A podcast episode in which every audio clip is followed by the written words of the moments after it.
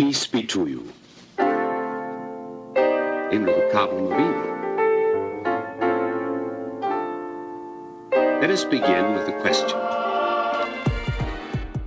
Hi, everyone, and welcome to Curiously Catholic, the Evangelion podcast, sharing in the mission to light a fire of Christ in the hearts of Catholics by sharing the truth of our faith in a compelling manner. In this episode, we're going to be picking the brains of Catholic enthusiasts to try and get to the bottom of how to live truly as a Catholic in contemporary times. My name is Dominic Malgeri, and we're going to be talking to Helen Armstrong. If you haven't heard of Helen Armstrong, you're about to, uh, because we're going to be talking about the Camino, El, Camino de Santiago, which is a pilgrimage across Spain. It starts from many different places, uh, more popularly from France to the north of uh, Spain, a place called Santiago. And we're going to be talking about that, and we're going to get into grips of what it was like going on that trek. So, without further ado, Helen, how's it going, mate? Hi, my friend. Good, good. Yeah, so for all those listeners out there that are sitting on the edge of their seats, maybe their car seats, maybe at the edge of their sink doing the dishes whilst listening to this podcast, who is Helen Armstrong? Who are you? Where are you from? What do you do? And, most importantly, are you a cradle or a convert to Catholicism? Well, first of all, I'll see if I can remember all of those questions uh, with my answer. Sorry, I had a coffee, so I'm going. You're buzzing. You're buzzing. Um, who am I? It's a good question. I well, I, am from Pukekohe. So if you don't know where Pukekohe is, type it into Google and be incredibly underwhelmed. Um, but I love my little hometown and I'm pretty embedded in the community here because I am an early childhood teacher by trade. So I have been part of the upbringing of many, many children in the area, and that kind of naturally leads you to be, I guess, yeah, really part of the the, the knitting of the community. Mm. So I love being able to walk down the street and bump into several people that I know and have um, have stop and have a chat, that sort of thing. Um, I am currently self-employed, so I work uh, as an early childhood consultant to all sorts of ECE services around the country, and I also work with parents and families. Um, and that's my own little business, and big part of that is my own research and learning and growth as well. Um, and I am, I live in a tiny house. Just trying to think how, how else to describe myself. I live in a little tiny house, uh, semi rural, just out of Pukekohe. Absolutely love it. Uh, and I am a convert to the faith. Okay. Yeah. So, what so, were you before you uh, found the truth? Well, I was still me. yeah. Yeah. Did you ascribe to it? Did you ascribe to any other sorts of beliefs, or uh, were you Buddhist, or? No, I didn't. In fact, I would say if I was going to identify as kind of anything in terms of religion, I would have probably classified myself as an anti-Catholic. oh wow! because I thought I knew. I thought I knew everything that there was to know, and that was enough for a pretty solid uh, stance on the whole thing. Mm. I had a Catholic friend growing up in high school, and I always sort of looked at her family as just kind of living in this really ridiculous way, and I wasn't.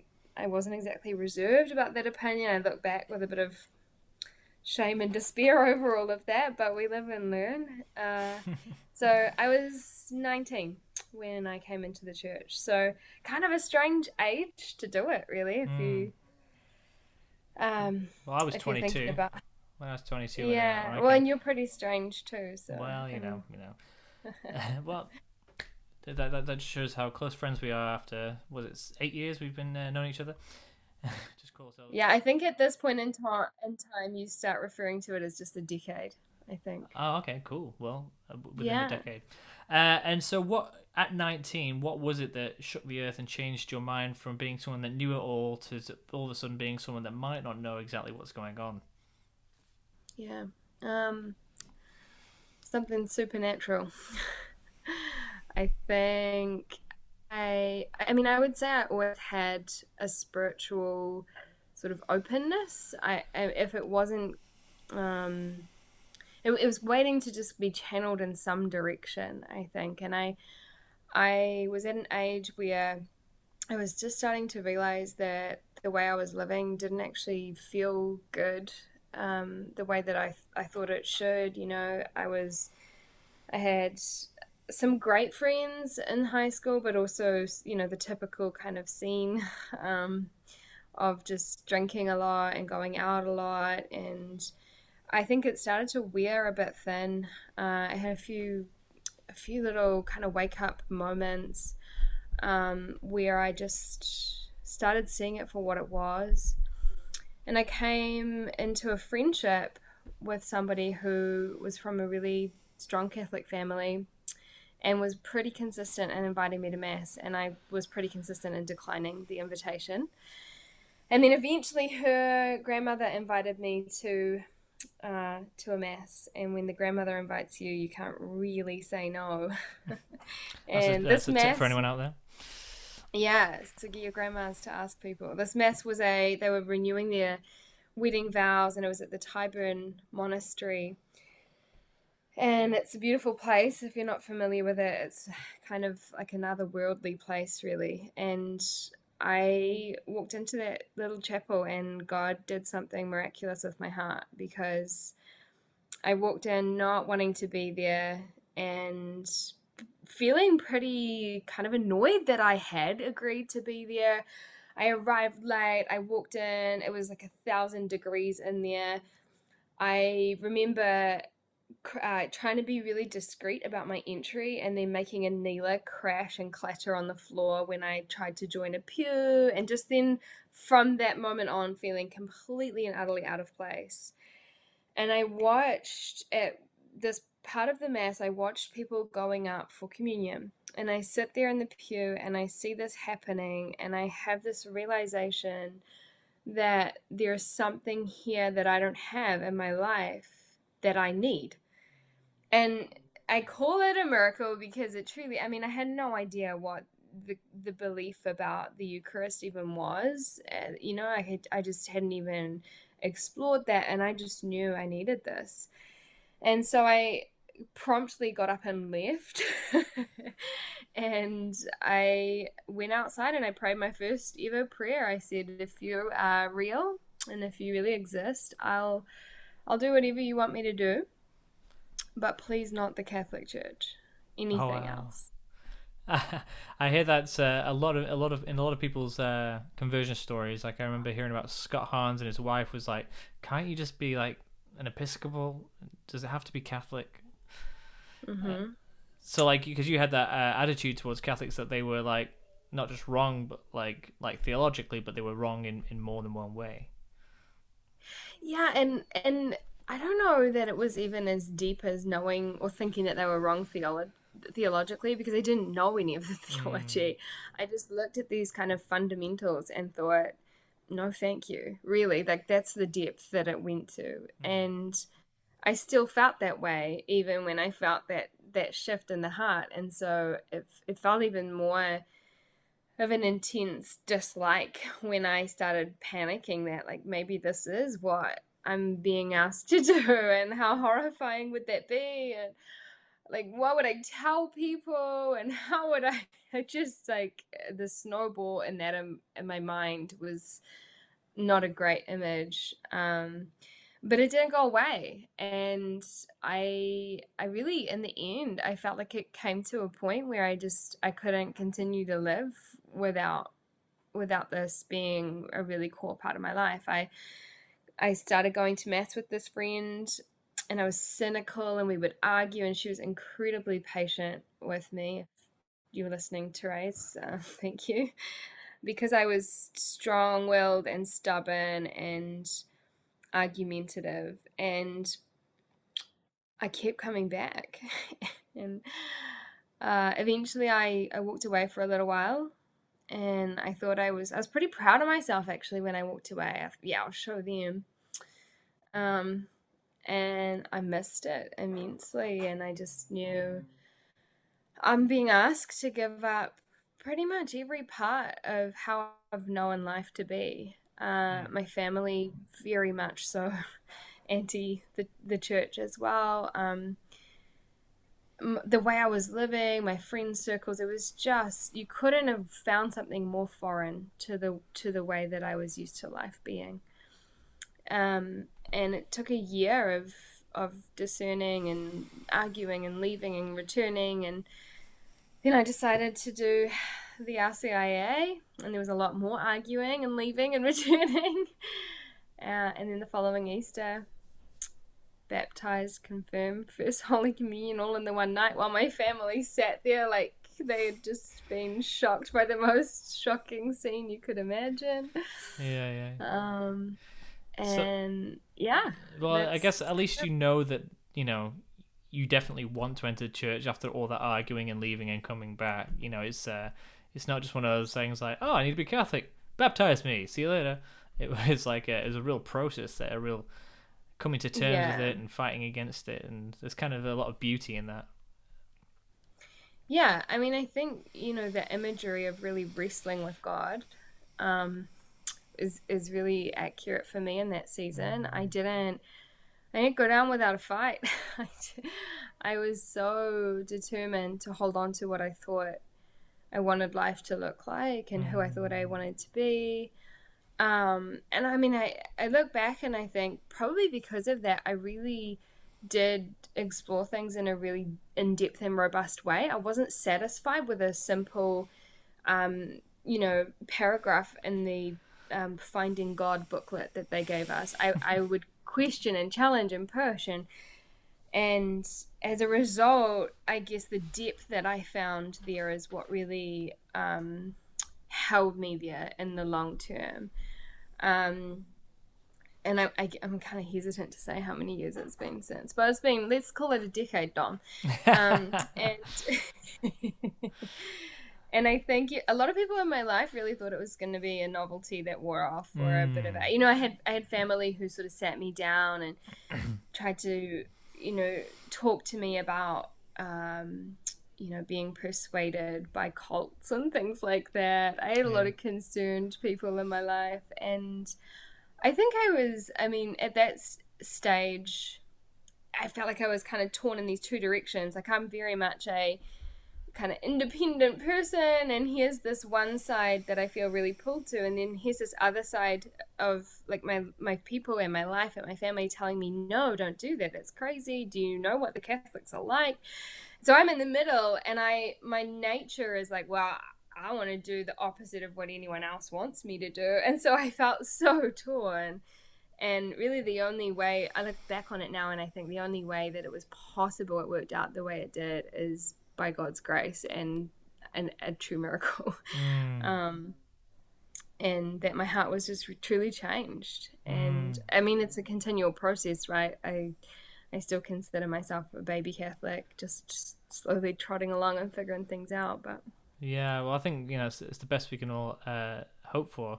I was just reading, I just started reading uh, Saint Teresa's uh, the, the life of Saint Teresa of Avila. Um, mm-hmm.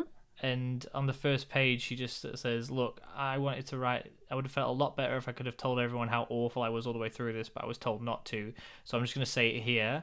I sin a lot, and not only do I sin a lot, I'm like I'm like she says she's wicked, but she she goes I keep on doing the things that I know are bad.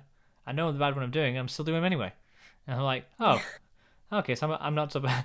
she's a saint, a mystic, a doctor of the church. I'm all right. Uh, but yeah, I think it is that it's uh, just that constant like every day. Okay, I'm just gonna carry on giving this go. Uh, try your best. Fall over, get back up, dust yourself off, go to confession, and crack on.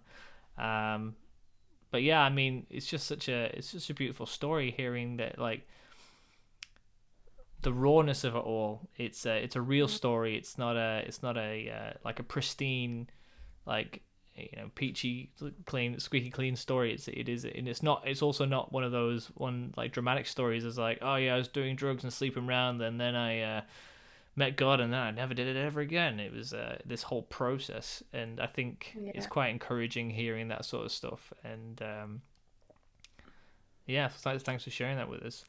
So you went from this person that uh, didn't was anti-Catholic to someone that became a Catholic, and then you decide to travel to the other side of the world, like almost literally, because I believe Spain is directly opposite to New Zealand, and walk 900 is it 900 kilometers over 3 months?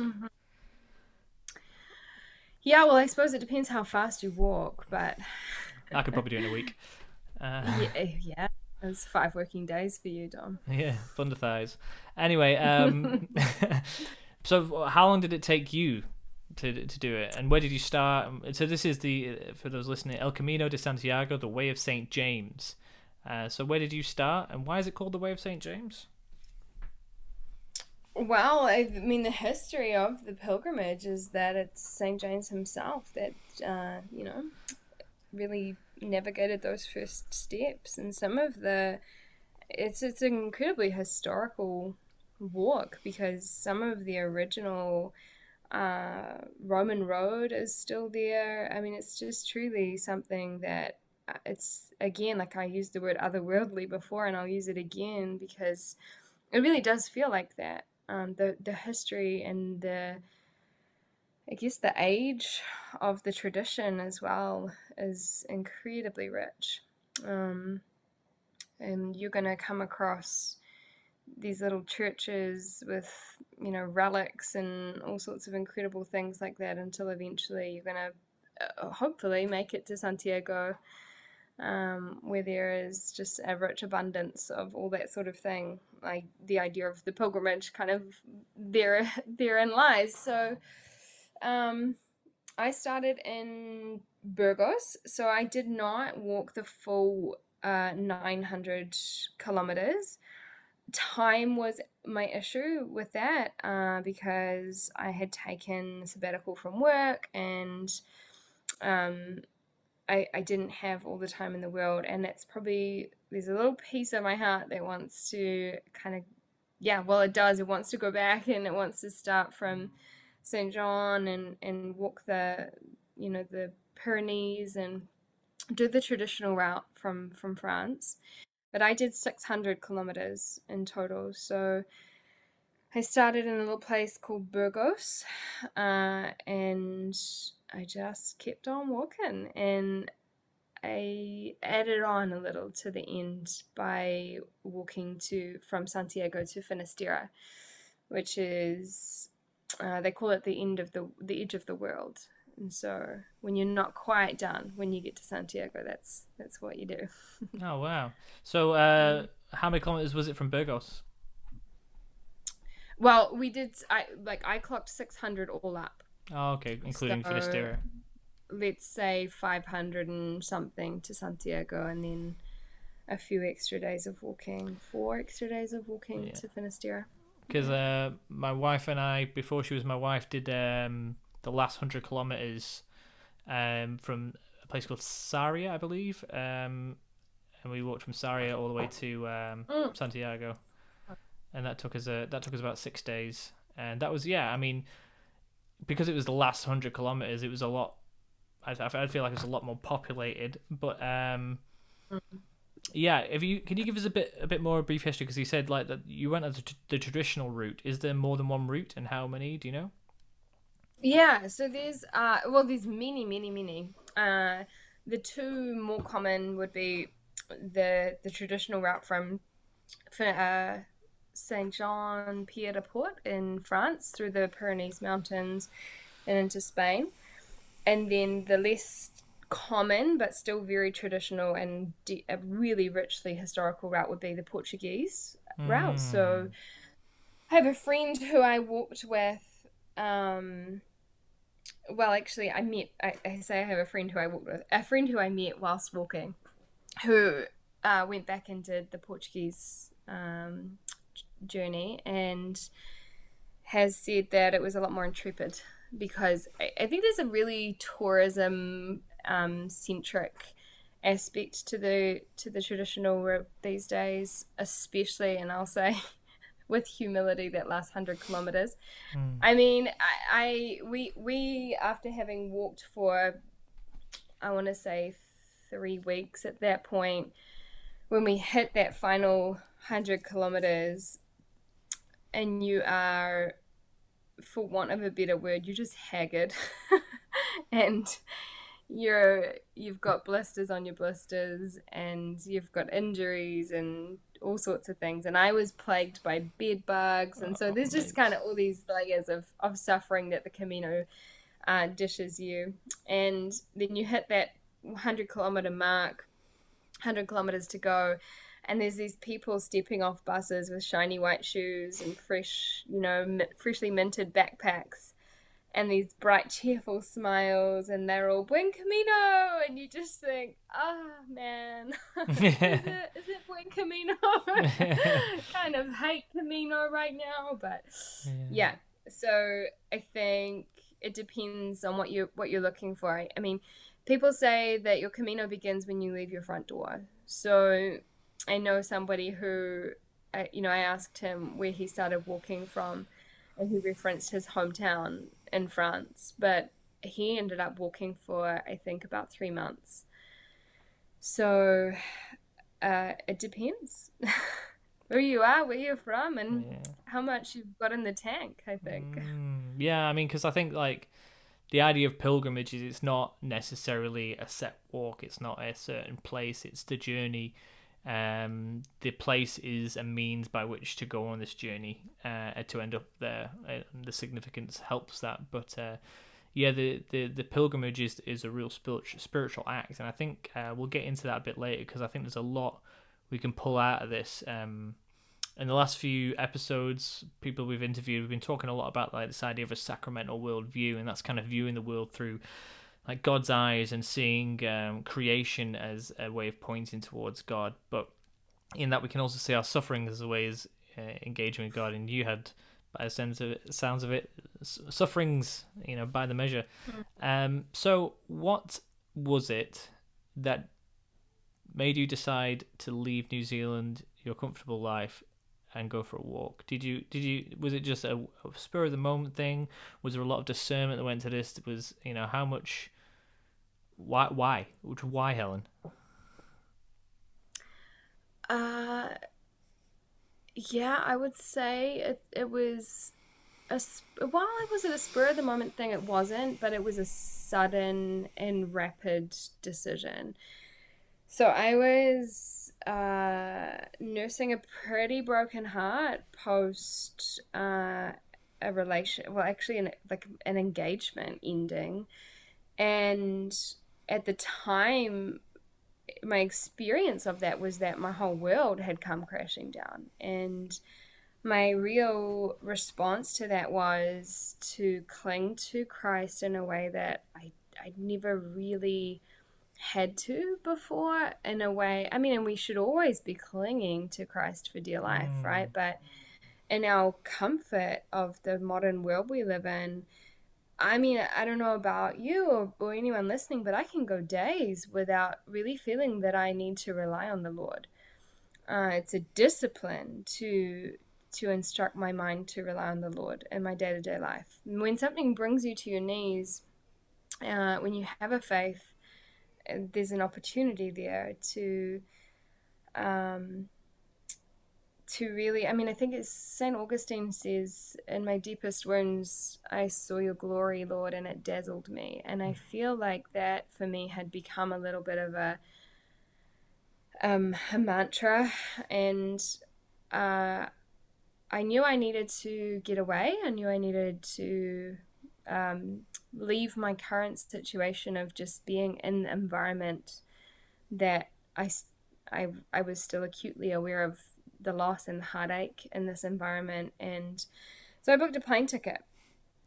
And I was Auckland to London.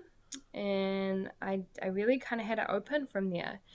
And it was a last minute decision to go to, on the Camino.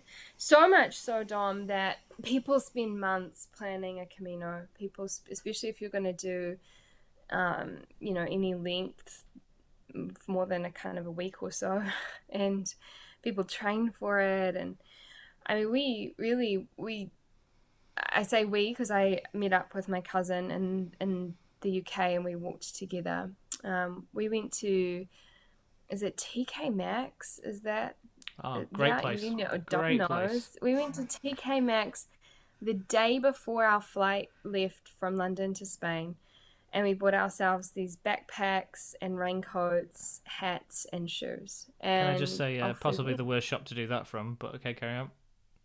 Okay, well, you know, like I was just fresh out of New Zealand. At I suppose point. that's just also saying like how last minute this was. It wasn't a uh, planned thing. It's really speaking to that, yeah. And we we arrived, and people laughed. Like people truly laughed at these Kiwi girls who, I mean, we had people who would just take one look at us and say, "You're not going to finish this thing. There's just no way." Like, I had a guy who said to me, "Nice trainers. Um, they won't last the distance." Hmm. Uh, he wasn't wrong, but um, I think we have a bit of a, a Kiwi disposition towards, you know, sh- the she'll be right mentality Yeah, is, yeah, is yeah, yeah. strong. So off we went. Um, and yeah. my catalyst really was to create some space for myself in a world that doesn't allow us to have space to feel our feelings, to really heal, to process, to spend time with Christ. And it's really it's a really profound thing to i think i i probably got about a weekend and i realized everything else has been stripped away to the degree that i wake up in the morning and my only task for this day is to put on my pack and my shoes and walk until i arrive. And most days i didn't even have a destination. Most days we thought yeah we might land here we'll see how the day rolls there'd be days where we felt strong and we'd work, walk sort of 35 kilometers in a day. There'd be days where we felt really that that was not on the cards and we would walk 12. So you sort of, everything else just uh, is irrelevant when this is happening. And we had very little, I had no internet on my phone, I had no, um, no distractions. And while I walked, while I went with my cousin, we actually walked together very little. Uh, I walked alone a lot. I uh, I met a lot of incredible people, but my my focus was very interior at that point in time. I was not. I'm, I would call myself a fairly social and extroverted person, and at that time, you wouldn't have known me in that way. Uh, I was very much interior, very much. Um, having i guess a dialogue with with christ while i was putting one foot in front of the other um and i remember realizing about a weekend this is an opportunity that i probably won't experience in this way again Hmm. and i felt the real need to to sort of hush everything else in my life just to be fully present in that way. I wrote a lot. Um, I, I kept a little blog that I would update whenever we got to a, a bigger town or a city that had had internet for us. Um, so I wrote my feelings. I wrote my prayers. I I listened to God. I I cried. I raged against God. I had tantrums and um, I met people who are lifelong friends now, and I really see now. I look back and I see that uh, I was called away um, from life as I knew it for a little while to really into the wilderness to kind of let everything come out in order for it to be healed. Um, and I think in day to day life, we're so inclined to stuff things down, to conceal things, to pretend we're okay when we're not. People have an expectation if you're going through something difficult or, or if you're grieving that you will maybe for a time and then you'll move on. And I think I've really realized you can't. I mean, someone said, and I'm, I'm going to just say this, I don't know who it is who said this, but what lays concealed can't be healed Hmm. and the Camino for me was a real opportunity to, Mm. yeah, to really go through that process. I suppose it's just like a case of just facing yourself, because there's nothing else. It's just you and God, and He's the like the best mirror out there. Uh, and unfortunately, we don't always like what's looking back at us. Um, but I was just thinking, like, you know, we were poking fun at the TK Maxx and the the cheap shoes and stuff, and but I think uh, like again looking at that like through God's eyes, it's it's a really good analogy for ourselves as like you know you can have the best shoes and you can be all prepared for everything, but like in real life, you know we're we're thrown into situations. Um, often, you know, people say, "Oh, if I was in this situation, I'd do this, this, this, this," but we're not often given the time to plan. Um, you know, I was discerning to leave my my old job. Next thing I know, it's like, okay, I'll I'll I'll join. I'll do a degree. Next thing I know, I'm, I'm buying a house or having a baby. So you can't you can't plan for that because if you could, you wouldn't. And I think I think you, you plan it better. You do something different. And I think though you know those shoes is like those shoes aren't gonna make it, but like our bodies aren't made to make it. Our, our bodies are made to get us to get us to the destination, but we'll be broken by the time we get there because the destination isn't an earthly one. It's uh, it goes beyond the material, and uh, I think there's a certain beauty in you know what the people were saying to you is true, but it's like kind of prophetic almost. Like you know you're not good enough. It's like you're right. I'm not, and I'm not doing this on my own. I'm doing this with Jesus. Yeah. And uh, Yeah, uh, you just reminded me of the um, I have a prayer on my um, in my bathroom.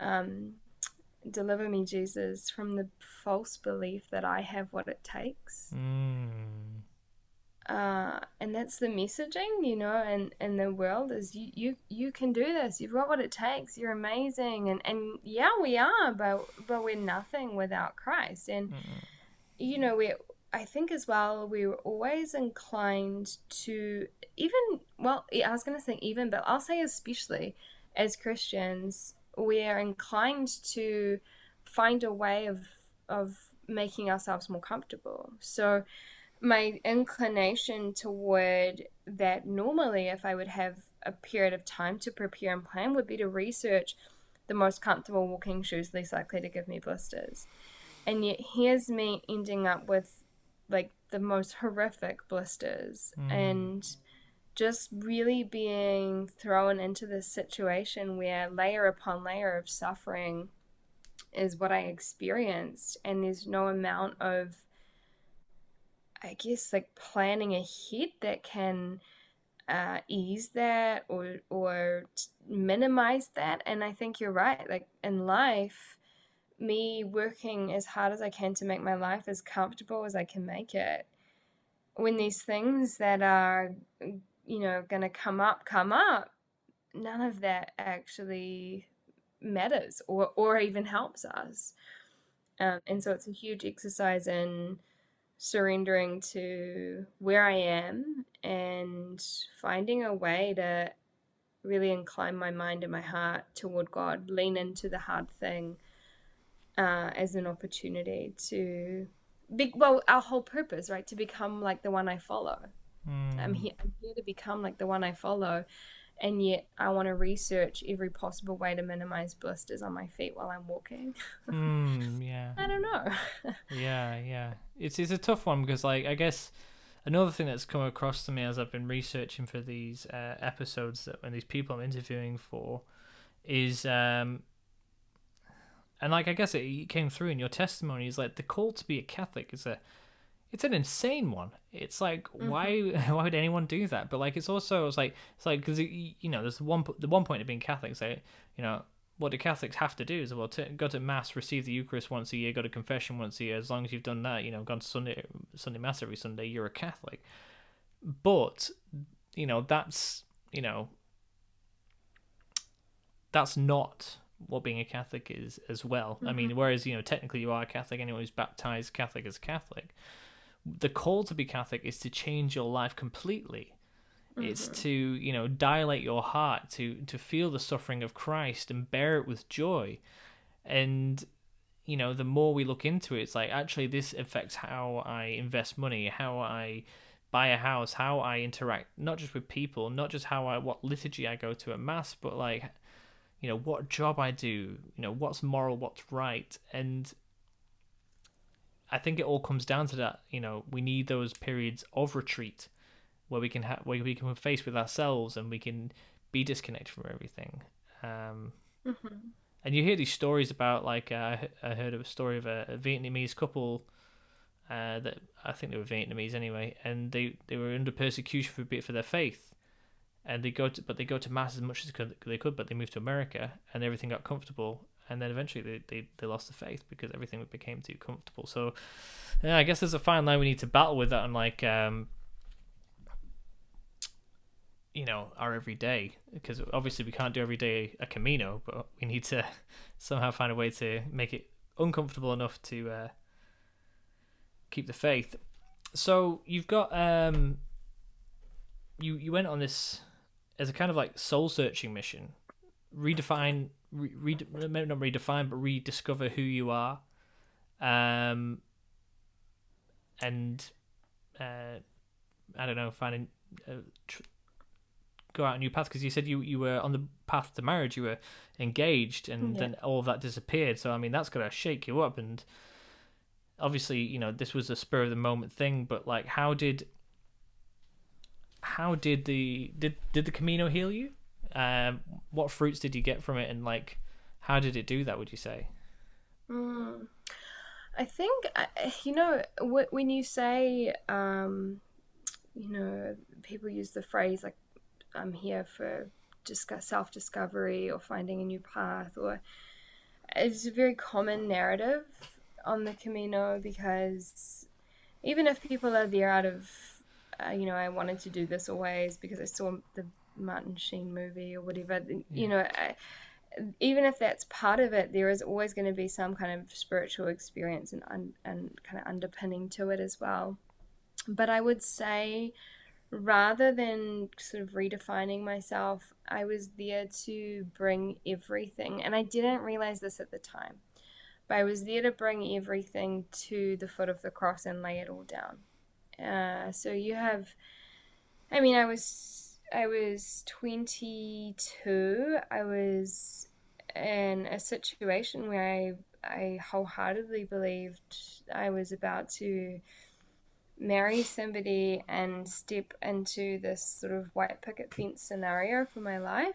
Um, and in a, in the midst of all of that, I I hadn't definitely hadn't lost my faith, but I'd lost my um, it's my real sense of of sureness about my faith. I was engaged to a um, incredible man who was not Catholic, and it's a it's a really challenging dynamic to be trying to navigate when you're um, looking at you know lining your life to somebody for, for the rest of your life. Um, and so there was things that sort of came up as compromise, and it became in my heart quite a um, a grey area or quite a uh, an area of uncertainty in terms of how I felt about my faith, and I saw in the end my faith as being one of the, I guess one of the the causes of death of the relationship really, and so I was angry with God. I was angry that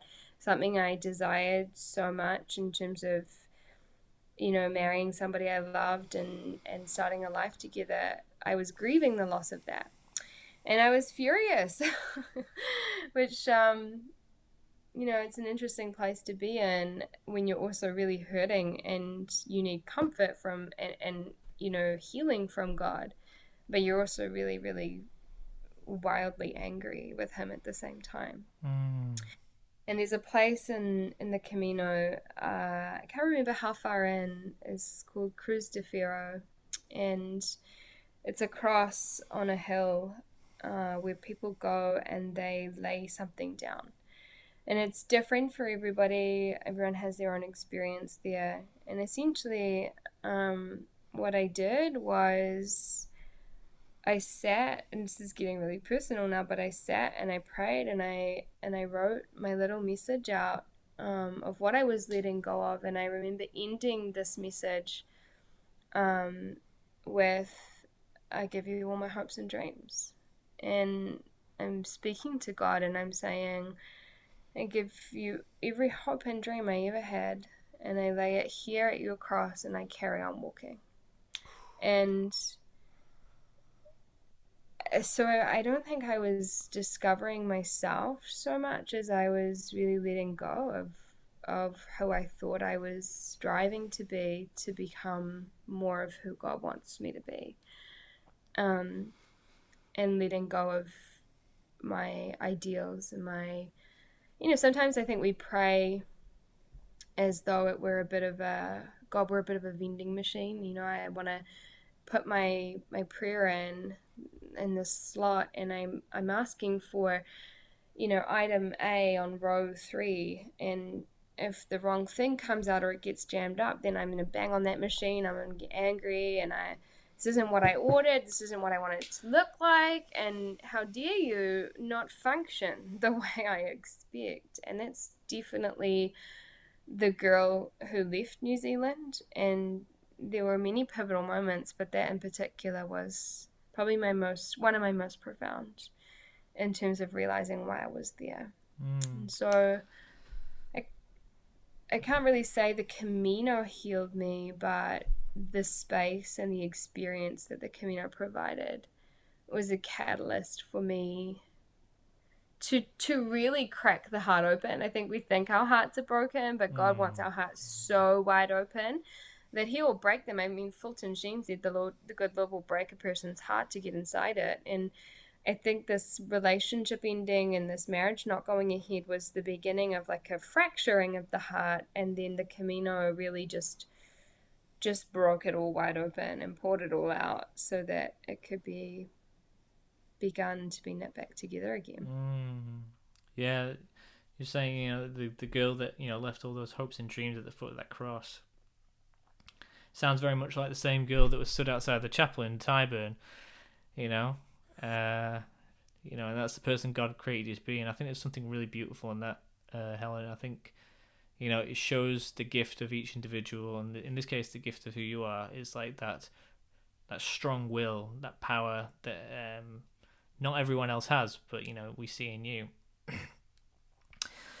you spoke about uh, on the journey you met people on the way, and um, I imagine you had many really cool experiences. Like, like what were some of the highlights? Tell us a bit about the people and how did they and their stories maybe become a part of yours or lead you on the path that you needed to go on, not physically but spiritually. Yeah, well, I think, I mean, the spiritual and the physical become pretty closely intertwined on the Camino because your suffering is um, is often physical, and I think there's a an inclination to again towards comfort that leads us to be little bit like a toddler when when we're hurting inside and we're thinking, Lord, I'm here so I can be close to you, and I'm here so I can have this spiritual experience and I can heal, and you allow me to get bed bugs and you allow me to injure myself mm. in this really horrible way and it's like 40 degrees celsius and it's pretty hateful at times. And so there's almost like a bit of a romantic notion about the camino that has to die. Someone said to me very early on if, if you're not humble um, about the camino the camino will humble you. And mm. that's probably like the most uh, valid advice or you know sentiment that i could express.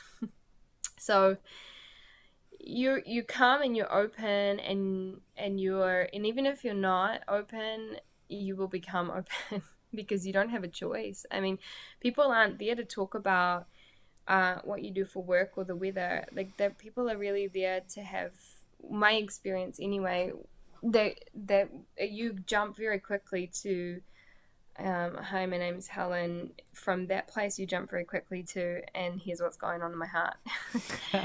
and um, it took me a little while, actually, post Camino, I'll say, to to realize that okay, that's not actually how the majority of people want to interact with a stranger. I remember being like on a tour of Europe after the Camino, and you'd sit in a bar and you'd sort of think, okay, like like we just met, like let's really get into this, like tell me about your you know what's going on in your soul right now. And people are like well you're you're freaky. So that's the nature of the kind of interactions you're having in the camino. And i mean i walked with people who were walking because of devastating loss. I walked with people who were walking because they were in a, a stage of transition that was very common. Um, I met people. My very very dear friend actually, uh, Rolando, who is from uh, Cuba initially, and then from Montana, and was in Paris when he met uh, a couple of of girls who said, "Do you want to come and walk the Camino?" And uh, in his experience, the word Camino just meant walk. So he was like, "Yeah, I'll come for a walk."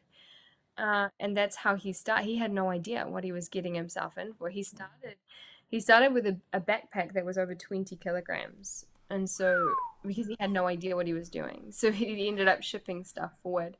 Whereas our little TK Maxx backpacks were seven kilograms in total. I think we had the lightest lightest backpacks on that Camino. Uh, mm-hmm. And so, I mean, there was his experience, which was very much like, well, I I just showed up.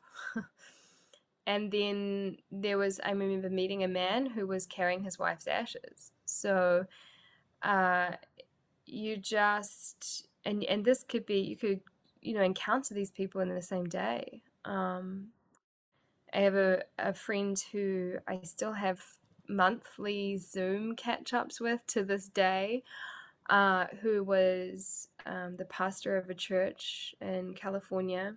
And his role was wound up and he was experiencing some loss and transition and grief as well and was his catalyst for being there and he became somewhat of a spiritual mentor and, and a father figure to me uh, in a time where i desperately needed that. And so i feel like god really provides uh, not only what you need for the journey in a physical sense but in terms of community and companionship um, and people to speak into your life at the right moment.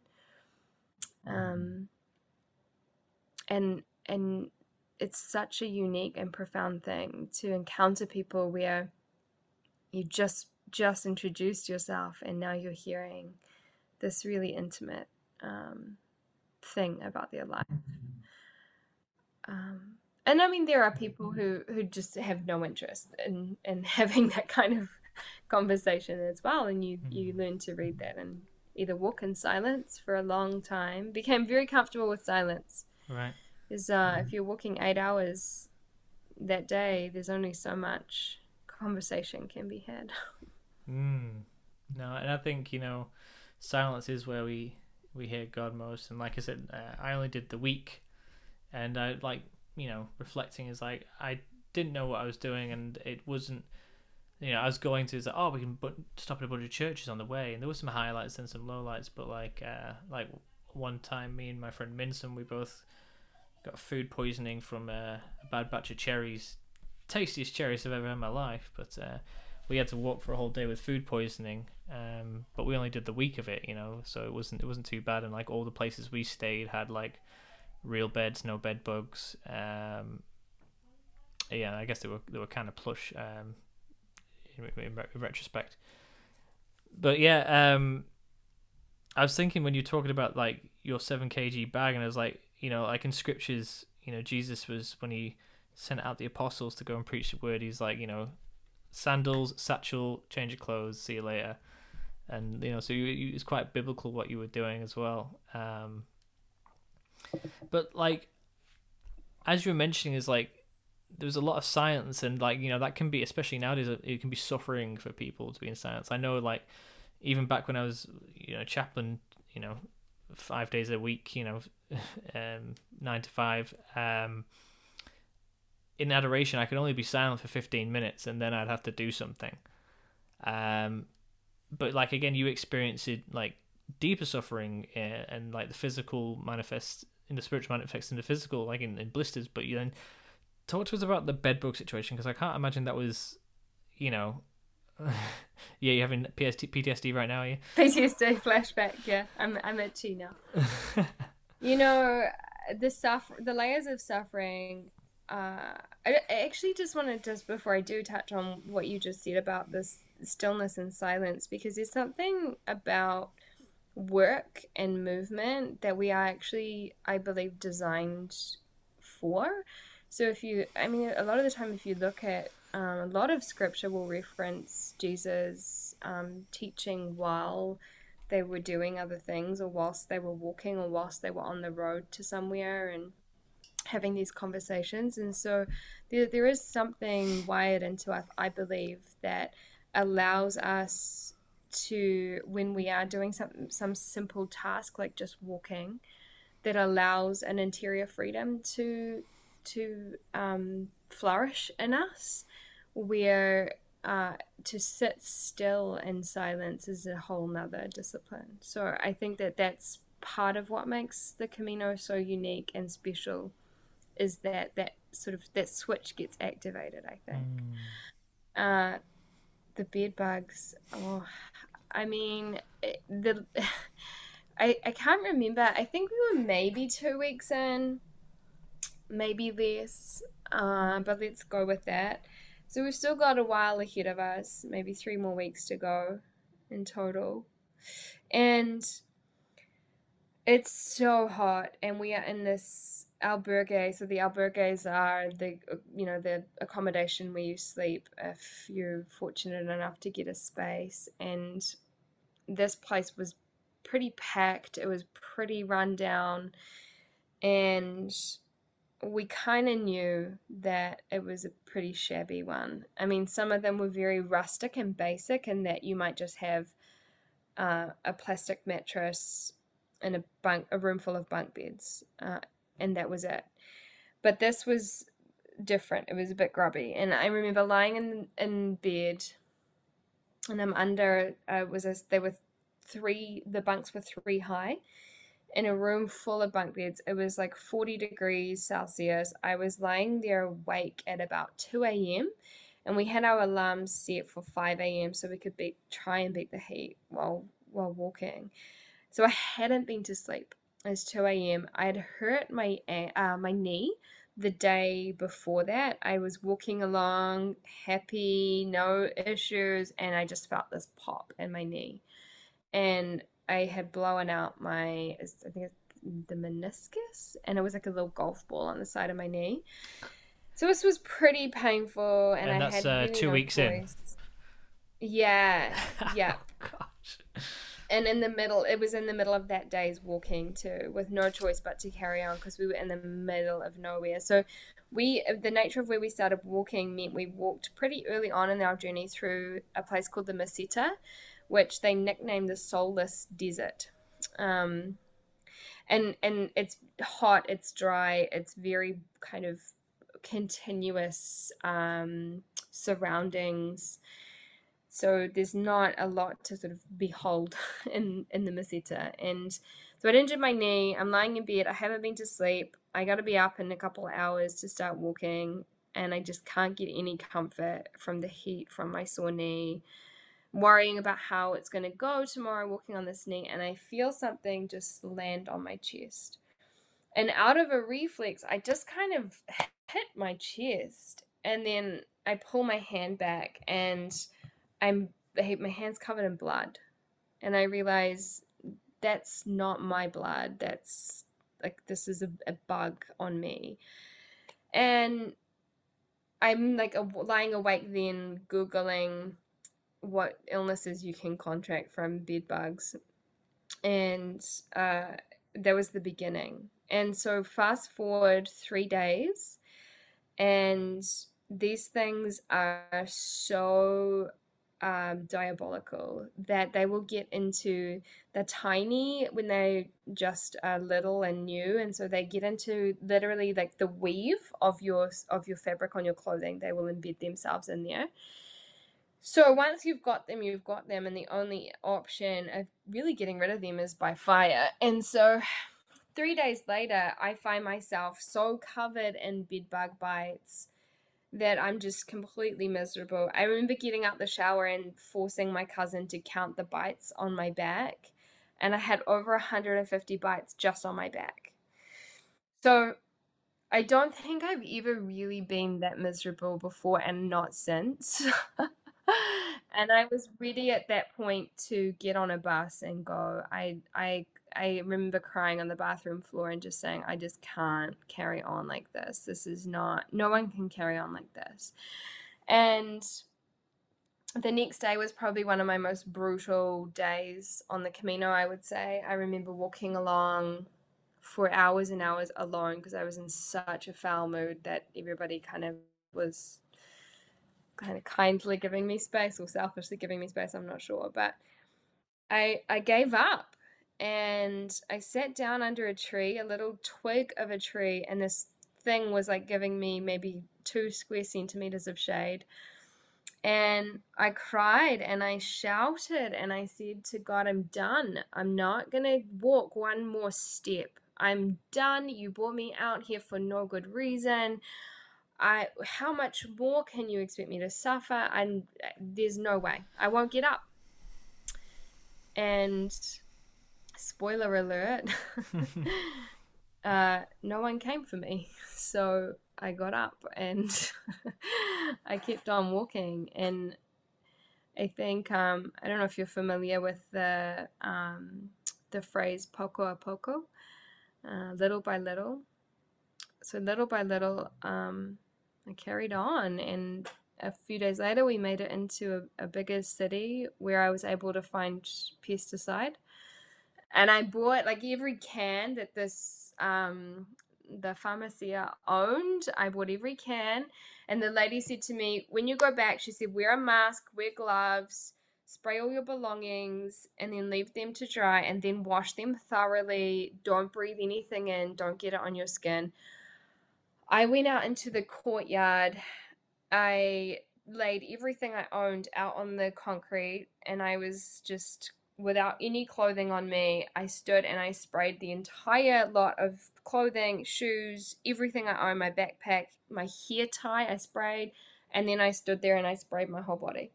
So I don't know what that will mean for me in years to come, but there was no way I was going to carry on with a single another bed bug in existence in my life. So I annihilated them that day, and after that, I was bed bug free. I mean, I was still plagued with the bites probably for the rest of the Camino, but no no fresh ones after that. So there's a hot tip for you. Don't listen to the pharmacist. Just just use that stuff all over. I uh, don't don't listen to Helen people. Uh, there's there's rules behind this. Uh, you know, like I I love the terms we use diabolical there because it like I think you know putting this back into a spiritual situation on, on the on the face of it, it's it's a, a hilarious story. You can tell you know great anecdote to hear at parties and stuff but like in reality there is a truth there that goes way more deeper than than just uh, I got bed bugs and it was horrible. Um you know you you entered into this pilgrimage into this journey you know unplanned you know with the shirt on your back but you entered into it to be in relationship with God. And when you, especially when you said uh, sitting underneath that tree, I thought of, you know, was it um, Jonah, and then there's also um, Elijah. They both get to a point where they say, "I'm I'm done, God," and they sit underneath a tree. And with Jonah, he sat underneath a tree, and he was, I think he sat down. God gave him a tree, and then God took the tree away. And it's like I just like I just I felt that for you. There was like there was that real like it's like okay, you've got this tree like with two centimeters of shade. What are you gonna do with it? Um, how how did that moment underneath the tree transform you? And how has this experience kind of help like had an impact on your faith? Had an impact on your uh, you know outlook on life? Mm. You know, when you and and I don't know if this is across the board for converts, but in my experience, when you've come into the faith from no spiritual background, initially there's like a mountaintop experience of just this euphoric kind of I've found the truth and and I'm alive with all these you know graces from all these sacraments and it's just so I mean you're like a newborn but as an adult if that makes sense and and it's incredible. And then that it's like a honeymoon, I suppose, in that for some people that that might be fleeting. For me, it was it was a couple of years, and then I had this tricky. Well, it was more than tricky. It was de- devastating, and and suddenly I'm questioning everything. And so I think you know sitting under that tree, and I I I, hesitate to use the word tree because it was really more of a twig and I, and it was so hot and so dusty and I was so hurting and I felt so furious that God could leave me in that place. And then I think, I, I don't know how long I sat there for, Dom, but it would have been a good hour, maybe longer. Um, because when I got in that night, everybody had eaten and was ready for bed. That's, that's how late I, I got into to the town we were walking to. People actually walk, started walking back um, out onto the trail to come and find me by the time I, I started descending down into the the village. So I sat for a good while and I look at it, you know, part of my work is is working with with parents and their, their children, especially toddlers. And you know, God is a generous father and he is a good and loving father, but he doesn't um he doesn't want to make us comfortable at our own expense. And so here was me essentially having this childlike tantrum under a tree, and for good reason, I suppose, but I'm really hurting and I'm really angry, and I feel despair and hopelessness. And I look at it now and I realize that the Lord, in His goodness, didn't abandon me under the tree. He sat there with me. And as a good father, he didn't take away my suffering because my suffering is an invitation into my sanctification. He doesn't take that away because he would be robbing me. He gets down in the dust and he sits and he waits with us. And a father who is prepared to do that will do that out of love is a good father. I, I won't take away your hard thing, but I'll be with you while it's hard, and then let's get up and walk together. So I really felt like the Lord said, like, okay, are you done? and and I had no choice but to be done. But he never once, I believe, he never once even glanced away from from holding me in his gaze while I sat and tantrumed. And so, I guess my my the thing that changed in me was a spirit of perseverance that I had never had to develop before that. I'd never been required to have the the essence of poco a poco to to carry on just one foot in front of the other despite or no matter what. Um, I'd, I'd always kind of had this rich mountaintop experience in my faith. And mm in this experience, it was ugly and dusty and hot and sweaty and painful. And he was still there with me, even when I couldn't see it. And so I think really that that you you almost can't um, not pick that up and carry it with you through life because it's going to happen again and again and again because we're not in heaven yet. mm and uh, he is he's good and he's faithful. And that doesn't mean like any good father it doesn't mean he will take it away and give us what we want instead. Mm. as a good and a faithful father he has to do what he knows is right for us. And sometimes that's incredibly painful. Yeah yeah.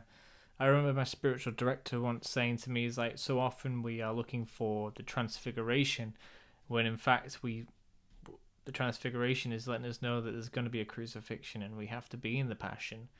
And I always felt like, especially like when praying the rosary, that like, you know, when I first started praying the rosary, you know, you think sorrowful mysteries. I'm not.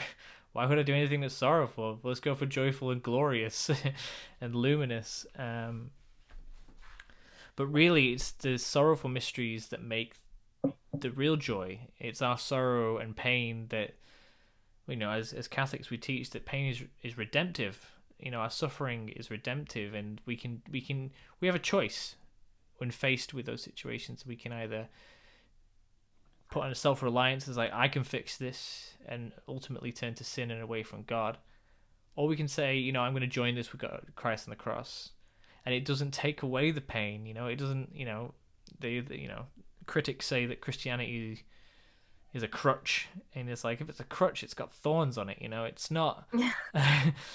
you know, it might help you walk, but it's not going to take away the pain. Uh, it's Yeah. just going to make you have the have a smile throughout the pain. Yeah. Yeah. Uh, and I mean, I think, I can't remember which saint says this, you might be able to help me, but uh, that to remain at peace, it is necessary to to love while suffering and to suffer while loving. Um, I think, I mean, that in an essence is like, that's our Christian faith. Like, I, my, the avoidance of suffering is our modern condition Mm. and by pursuing that we'll only suffer more and so Mm. to learn to suffer in love and it has to be in love of christ because i cannot love well in my own strength you know deliver me lord from the from the false i believe that i have what it takes no one has what it takes Mm. to love well while we suffer and Mhm. we have to do that through christ and so yeah So that was two weeks in, and you had your breaking moment uh, where you were completely broken. How was your knee at this point? huge. uh, my knee. I mean, you don't have access to things that. I, I, I mean, if, if you did an injury like that just in your normal daily life, you'd be. You'd be off the gym. You'd be not. You'd be strapped up. You wouldn't be. You'd probably have a surgery. I mean, I don't know. It's it's pretty severe. And uh, when I came back to New Zealand months and months later, I finally went to physio, and she said, uh, "Tell me about when you injured it." And so I started to, and she said, "And then, and then what did you do?" And I said, "Well, I kept walking." And she said, "For how long?" And I said, "Oh, maybe three more weeks." so she was kind of like, "This is now. This is your knee now for the rest of your life. There's nothing I can do for you, and goodbye." Uh, it, it was pretty bad, and it was bad for a while. I I ended up at the next city we were in because you go through very small villages and then slightly bigger ones, towns, and then cities. And in the early stages, most of them were very small. I mean, I remember us getting into one small village where we thought, okay, like we'll we'll get sorted, we'll um we'll get we'll have dinner, and we got there and there was nothing. There was just nothing, and we ended up buying a a half-eaten loaf of bread from somebody who lived there because he had this little shop, little tienda, but there was nothing. There was like can- a few cans, some. I remember it so vividly. A few cans, some sardines. Uh, he had like the hamon, the you know the the big leg of animal hanging up that you just like continually. It's just there in the heat. Like I don't know how people they don't die from it, but they don't. Uh, or maybe they do. Um, and he went out into his own kitchen and brought us back a loaf of bread that he'd uh, was from his own kitchen to sell us. So you go from that, you know, you might be in that kind of environment for days at a time or a week at a time, and so I ended up finding in a in a larger town or a city uh, a knee brace, um, some strapping, and walking poles walking poles were life changing.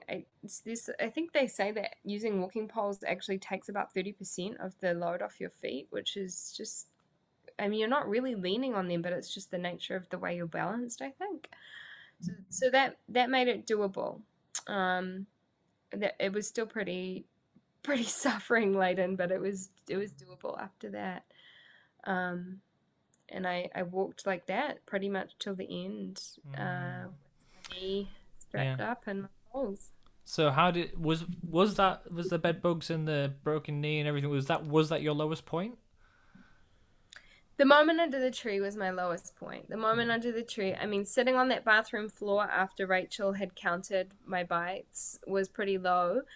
Uh, and I mean, I definitely had my moments of just utter, utter heartache, really, and grief. Um, and really missing my life and missing my fiance and missing grieving what I'd what I had perceived to have lost and but that pinnacle moment under the tree I would say was I mean I don't even want to call it a low point because now I see it as being uh, like one of the most profound moments of my life. But at the time, that's that's the lowest I I'd felt for sure. Mm. And it it didn't. I didn't have another moment quite like that again.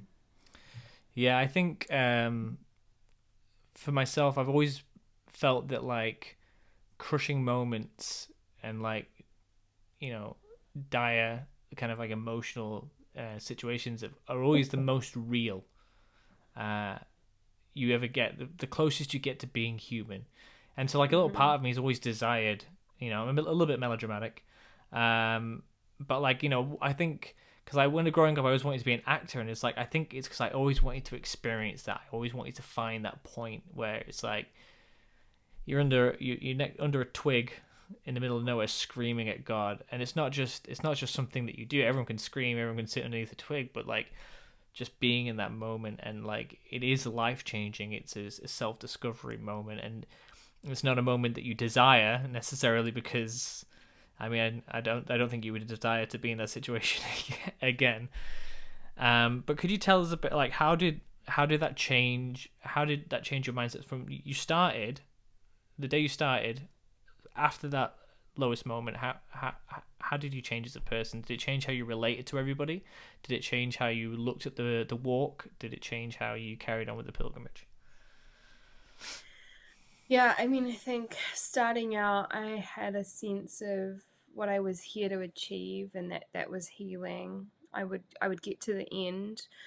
I would um, touch this relic and then I would be just light and joy filled, and no more burdens would be on my shoulder. Um, and that'd nice. I think, oh yeah, I mean, everyone would be buying a ticket right now, but I think, uh, you realize I realized it doesn't really matter location wise where I am. I'm gonna be me and I'll carry what I'm carrying regardless of where I am. And um, I definitely had after like increasingly I would say day by day I developed a spirit of little by little. I developed a spirit of uh, detachment. You know, you don't have I, I think like in the end there was about four of us who were sharing a tube of toothpaste because it made more sense to not carry individual tubes but to have one. And so we left our other tubes and our burgers for other people and we carried one. Uh, and we d- ended up doing the same with the bar of soap. We ended up not even having shampoo or conditioner. You know, like it, there's a stripping away that occurs because you realize how little you actually need and how freeing that is. You just, I'm so, and you know, like I, I, we started off this call just having a little catch up, and I told you my car got burgled and I had all my stuff stolen on the weekend, and I'm just now reminding myself of how little I need, truly, that that I've be, become again. This is like a, it's been a while. It's been several years since the Camino, I, and I'm I've become really attached to my worldly possessions again because this burglary was really upset me and and yet on the Camino, I'm I'm so free. I feel so free, and I'm sharing soap with people. Like I, you know, like uh, it just doesn't make sense. But it's because I, I'm not designed. I'm not meant to be satisfied by the things of the world, and so when I when I really allow myself to have those things stripped away now I find myself free to pick up the things that will truly satisfy me, which is the peace of Christ, God's love for me, communion with other people. So I became as I as all these things are being stripped away and I'm being sort of burned by this fire and refined and through the process, I find myself becoming more and more open. I start making uh, more friends. I start growing deeper in relationship. I start, you know, there were nights where we would have 20 people around a dinner table and we would cook for our little Camino family in in service and it was always very humble sort of a gigantic tub of pasta and crusty bread and plenty of um, uh, red wine and you realize this is actually what matters connection, relationship, communion with God, and that's all I actually need. And the more I accepted that, it comes with a grieving because we're very attached to the other things in life. But the more I laid the other stuff down and picked these things up, the lighter and freer I became. And I, I would like to think that I carry that sort of in in many ways in my life now relationship first um, you know th- things and work and other parts of life Mm. are are always secondary to that but it's an exercise it's a discipline and it's a daily thing and and a pilgrimage is a, is a continual journey as well. It's another one I have on my bathroom wall. I am but a pilgrim passing through. And this is a very dear, my very dear friend who I met on the Camino. Uh, his name is Ron, who has become family to me. This is his uh, his little sort of prayer reminder for me when we last caught up was like, and I was talking about the struggles of life, and he said, "Yeah, well, and so what? Because you know you're not you're not here for here. You're here for somewhere else. And so i'm just a pilgrim and i'm just passing on through. Mm. and so when that's my mentality i really can sort of have this attitude of like oh so come what may because i'm just a pilgrim here. I'm not attached That's really powerful, man. It's like just like that idea. I mean, it's again, it's one of those things that's it's really hard to grasp the idea with fully. It's kind of abstract. I'm a pilgrim. I'm not going to a place. I'm going to heaven, which is uh, so much more. And like trying to grasp what heaven is and stuff uh, is a, is a whole other thing in itself. Um. So, yeah. So you you've you've detached from uh, all these things and like i was thinking like earlier in the year we spoke to a guy called jacob imam from new polity and he talks about how we only should have stuff um in order to give it away. Uh so like he talks about he has a um he has a truck not because he's a, a tradie or anything but because it everyone always needs a truck. It's like oh, i need to move something i need someone with a truck. And it's like all right here you can have my truck you know, here's the keys. And so that's why he has that thing. And so he, this idea of like having possessions. Um, possessions are, are very much like grace. They're a gift that remains as a gift, and gifts are for giving. Um, yeah, and so like you know you've you've managed to bring that into your life somewhat. You know what you've taken from um, the Camino, but like yeah, it's just so hard. It's like discerning. It's like what do we need, you know, and uh, and you know how much comfort do we want you know because obviously we want a lot of comfort. The comfier the better right? Um, but um, you know my wife and i are currently talking about buying a, a bigger car because more kids on the way. But then we're like okay we don't want to get the fanciest car because it's too plush and we should buy something more within our means. But then at the same time it's like we need something with the most functionality. And so like there is that constant thing and like this whole idea of stripping away is a it's a difficult one to work through um have you got any tips on like working through those ideas like using your experience from the camino Mm.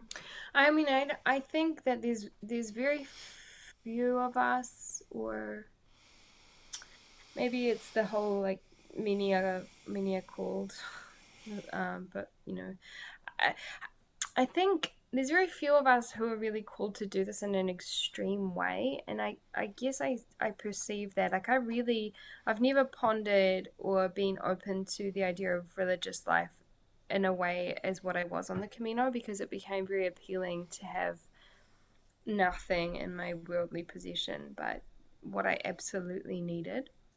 And then when you're in the world again in this way, I realize it's actually, you know, it's okay to want to surround yourself with beauty.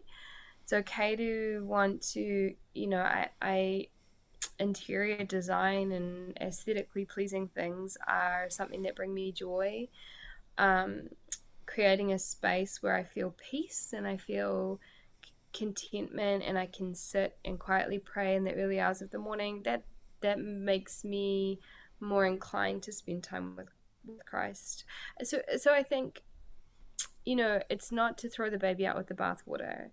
uh, that that we have to be humble, but we also have to incline our ear toward God and what He's actually asking of us. I think, you know, to to just dress ourselves in sackcloth and and you know not not want to own anything beautiful or um, fancy is that's not what he's asking of all of us at all.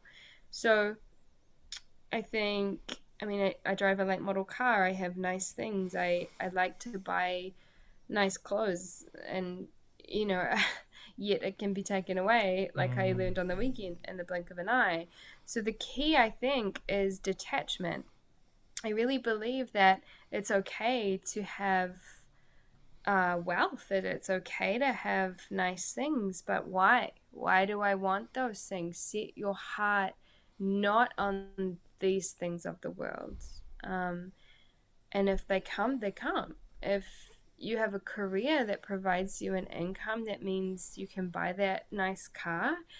Uh, and you spend a lot of time driving and your family like air conditioning and space, then I don't see a problem in that as such. I see problem in that I would so desperately want that nice car that I would forfeit uh, who God's calling me to be or, or where God's calling me to set my heart, mm. which is mm. on the things of heaven, not on the things of this world. So I think if those things come as a little bit of a byproduct to me living the way God's calling me to be, then so be it. But if they are my identity and my source of security and, and joy, then I'm out of balance. Mm.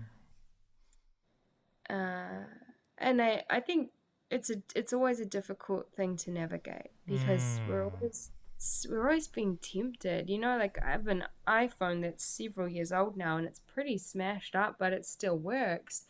And I found myself the other day on the Apple website, right? And I'm thinking, okay, well, you know, it's about time and I work hard and I this phone's pretty old and I've had its use out of it, but the reality is there's nothing wrong with it. And I'm I realized about 20 minutes into my research that I was making an idol out of having a new phone. And uh, so mm. I still mm. have it for now. And I I don't I don't mean to say I won't get a new phone at some point, but right now I can't because I was making an idol out of it. And, yeah, yeah, yeah. And yeah. uh, Chris West talks about looking at the world through a sacramental lens, the way Jesus looks at the world, and actually, the, the, these small little pleasures that we have are actually pointing us towards God. You go, God wants Absolutely. us, you know, wants us to have good things. He wants us to have pleasure, and in heaven we'll have those things, uh, like even our favorite foods, our favorite snacks, you know, our favorite pet, and all these things will be with us in heaven. Not in the same way, but like they are ways that God uh, woos us into. Um, a romantic relationship. So we've heard about your lowest point, and so now we've sufficiently put everybody off doing the Camino.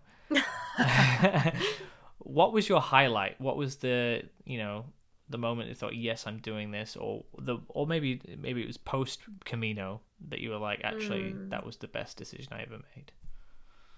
Yeah, I think it's the latter. I, and it's not to say I didn't have really beautiful moments, because I mm. truly did. I remember on the walk to Finisterre after being in Santiago, uh, and even the feeling of walking into Santiago itself was pretty special. Uh, miraculous moments like like meeting friends again who you believed you'd said goodbye to, and then God provides this sort of supernatural shift of space and time so that you cross paths again when you didn't think you ever would. Uh, and just the joy in that. Uh, the joy in just sitting around a table full of people from all over the world who I just met, but I feel like are my family, and talking and laughing and singing, and uh, it, it was so rich. But I think truly the fruit is not really visible until um, I'm, I'm on the other side. And I look back and I think, okay, wow, I've been really richly blessed, but also I've been transformed. And the transformation continues. I mean, that the prayer, I'm just a pilgrim passing through, I'll see glimpses. It, it goes on to say, I'll see glimpses of heaven in this world, but they are merely glimpses of what is to come, which is where I'm going. And this is given to me in wisdom and, um, I guess, a, like a real deep spiritual love from a friend who I met several years ago on this dusty road in the soulless desert. This is where I met my friend. It was in this part of the Camino. And no way at the time, walking along this dusty road, banged up, hurt, eaten alive by bedbugs, would I have said, this will be the, the, this week will be a pivotal moment that in seven, six or seven years, I'm to be so grateful for. And you can't, you can't have that level of it's not until you can zoom out and look at something from above or from from kind of retrospect sometimes. And so I, it's even that in itself is this huge exercise in trust.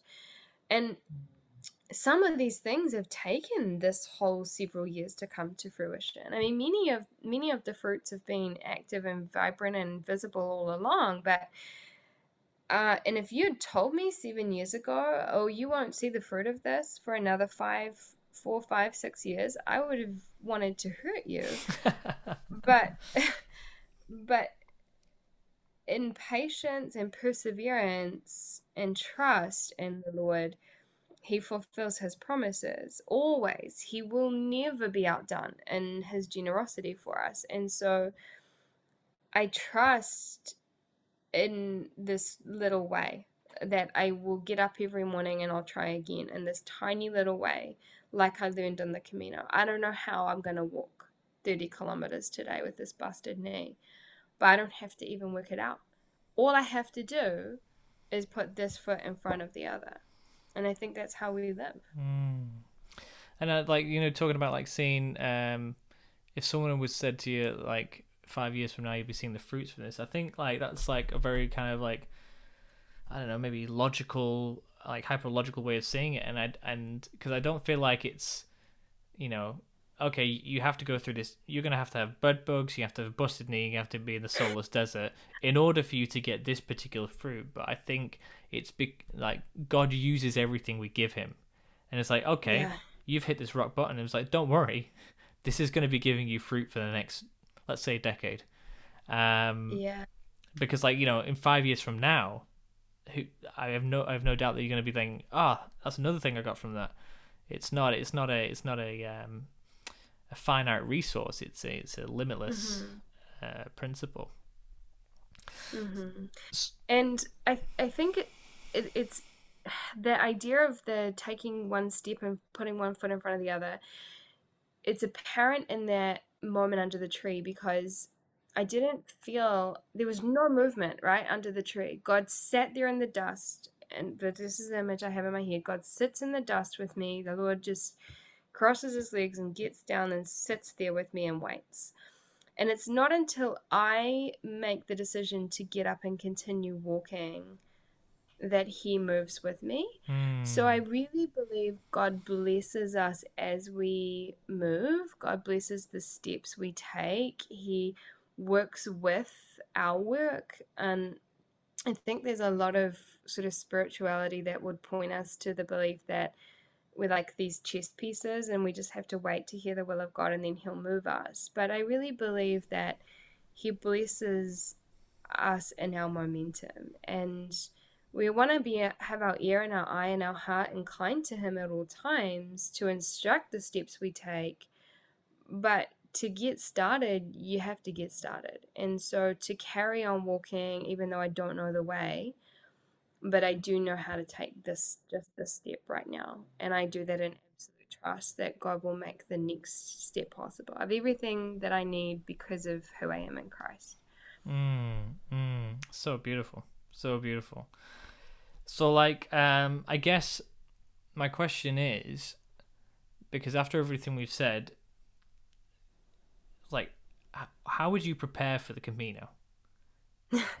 because it sounds like if we like the experience you've had as I was saying earlier, is like something that I guess I've been yearning for. You know, even though I don't want to be bed, you know, ridden with bed bugs in the soulless hmm. desert. You know that that yearning to have that real connection with humanity, with with who I hmm. am, with creation, is something that we all want to, and that's why we desire to go on these things to find God. And generally, you know, even when you watch these movies, like there is the movie of the Camino, and it's always like people are broken, but they find healing through this. You know, and there's so many different ones like the bucket list and what have You.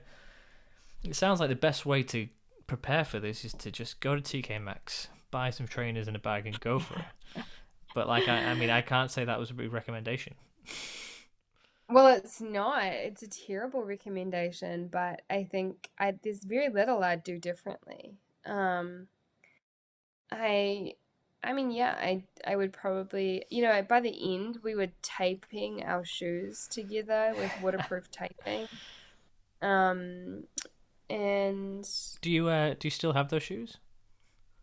I don't. And you Oh. know, I I really wish I was very I, I was very committed to the being unattached thing at that point, and I actually um I'm pretty sure we burned. Did we we burned some stuff? There was some definitely some burning of stuff.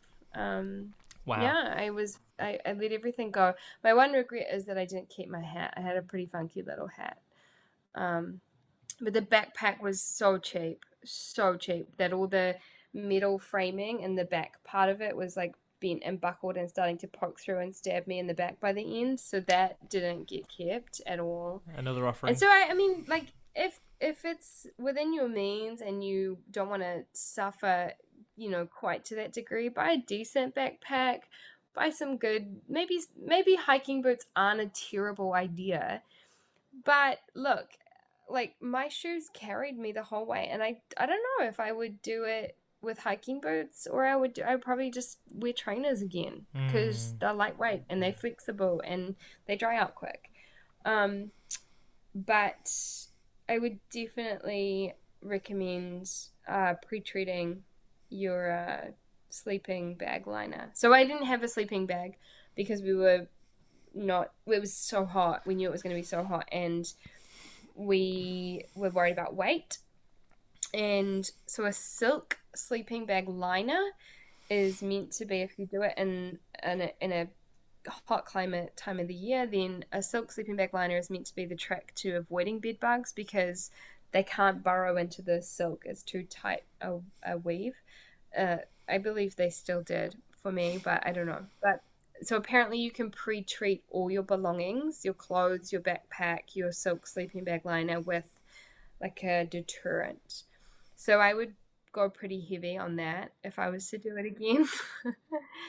but I guess, uh, yeah, I, I go in expecting to suffer would be my biggest prep tip.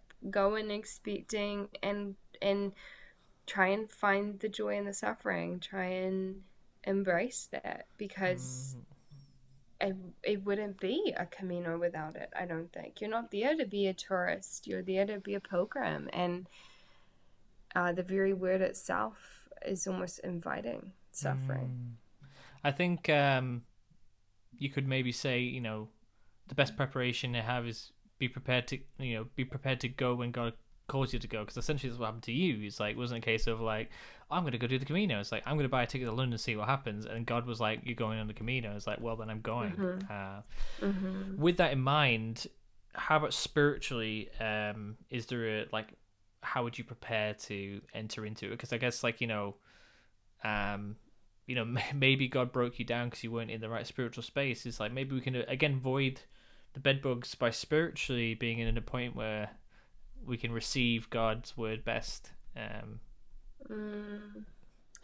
I really think God just wants us as we are, and I I think wherever you are at is where He meets you.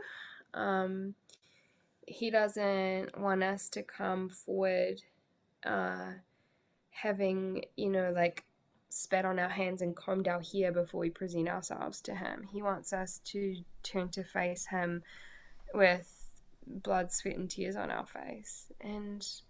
So, I mean, yeah, there's definitely things that you can put into practice to create a, a space in your heart that is more receptive, more inclined to hear God. But honesty, I I really think honesty and communication, well, prayer is communication, but and honesty and communication in all relationships, especially the one we have with with God, because He knows anyway, right? Like, I remember um, voicing a concern once about um, being concerned I was trying to manipulate God, and uh, the person was like, "Well, chill, because you won't. Um, he, will not be manipulated." Um, and so honesty, just even the the rage, right? Like that fury, and you know, like a child scream, "I hate you" at a parent. Mm. Not because they hate the parent, but because they love the parent so much that they know they can be their most ugly in in the presence of the parent. Mm. Mm. And so I don't I'm not condoning that at all in terms of how we should speak to God, but I do think he wants the guts and the honesty and the the ugliness for sure. Yeah. So it's about getting rid of those masks and those barriers Yeah. we put up. And I suppose Yeah. if if you if you enter into this not willing to, God will break them down. and Do you know, I just, I just, you just made me, when you said removing the mask, you just reminded me of something. Someone came up to me after, I, I don't think it was Mass, I think it was, it might have been Adoration. It, it was Adoration. Someone came up to me afterwards and she said to me, and it, it, you know, was, it was actually, bless her heart, she meant well, but it was actually, I was a bit embarrassed. And she said to me, she said, I just wanted to say, you know, like every time I see you and hear, you're just so serene and like you always just look, you know, this way. And, and she said, you just really remind me of, of Mary. And I was so gobsmacked by this because I had sat in adoration battling my mind the entire time and working really hard to try and be honest with God. And all I could come up with in honesty was, I really don't want to be here. I have zero interest in being here. That was my honest, that was as honest as it got. And that was really the, the depth and the, the beauty that I experienced in adoration that day was, I really don't want to be here. Uh, my honest truth at this point in time is that I would probably rather be at home on the couch with a cup of tea, mindlessly scrolling through social media. Is just where I'm at. And yet, the perception, the outside perception, was that I must be having a profound spiritual experience because of how it appeared from the outside. So, I really think we need to be so much more honest than that and shed that facade because it's so unhelpful, I think, um, that we would pretend anything is so unhelpful. Mm, yeah, yeah, yeah. But I think also like the like there is something to be said for being in front of the Blessed Sacrament in Mass or in in, in adoration and not wanting to be there but persisting anyway. And I think Wholeheartedly, yeah. yeah, yeah. I think you know there is that there there is that beauty in that. Um, um, something I did want to ask you about because Mm-hmm. essentially your trip on the Camino actually ended up you with you meeting Bishop Barron eventually, right? Uh, In a roundabout way. In a roundabout way, yeah. There we go. so everyone did the Camino. No joking. Could you tell us a bit about that? Uh, I'm, I'm a big I- fan. No. You're a big fan. Dom, you were the reason I met Bishop Barron. Stop it. I knew, I just knew in my travels that if I had this opportunity to meet Bishop Barron, I couldn't pass it up. And I'm in California in this particular occasion, and I'm staying with the very good friend Ron, who I met walking the Camino. And he knows I'm a big Bishop Bishop Barron fan, and I have his books, and I love his um, daily emails, his like just fangirl, right? And so I he says, you know what, you should send the bishop an email while you're here, and you should get in touch and pay him a visit. And I said, come on, he's the bishop, like it's that's not a thing. You can't really do that. It's he's really busy guy, and he's really like I, I doubt he's even in town. So the following morning, he uh, we're making coffee, and he comes through and he says, "What would you say if I told you the bishop was in town?"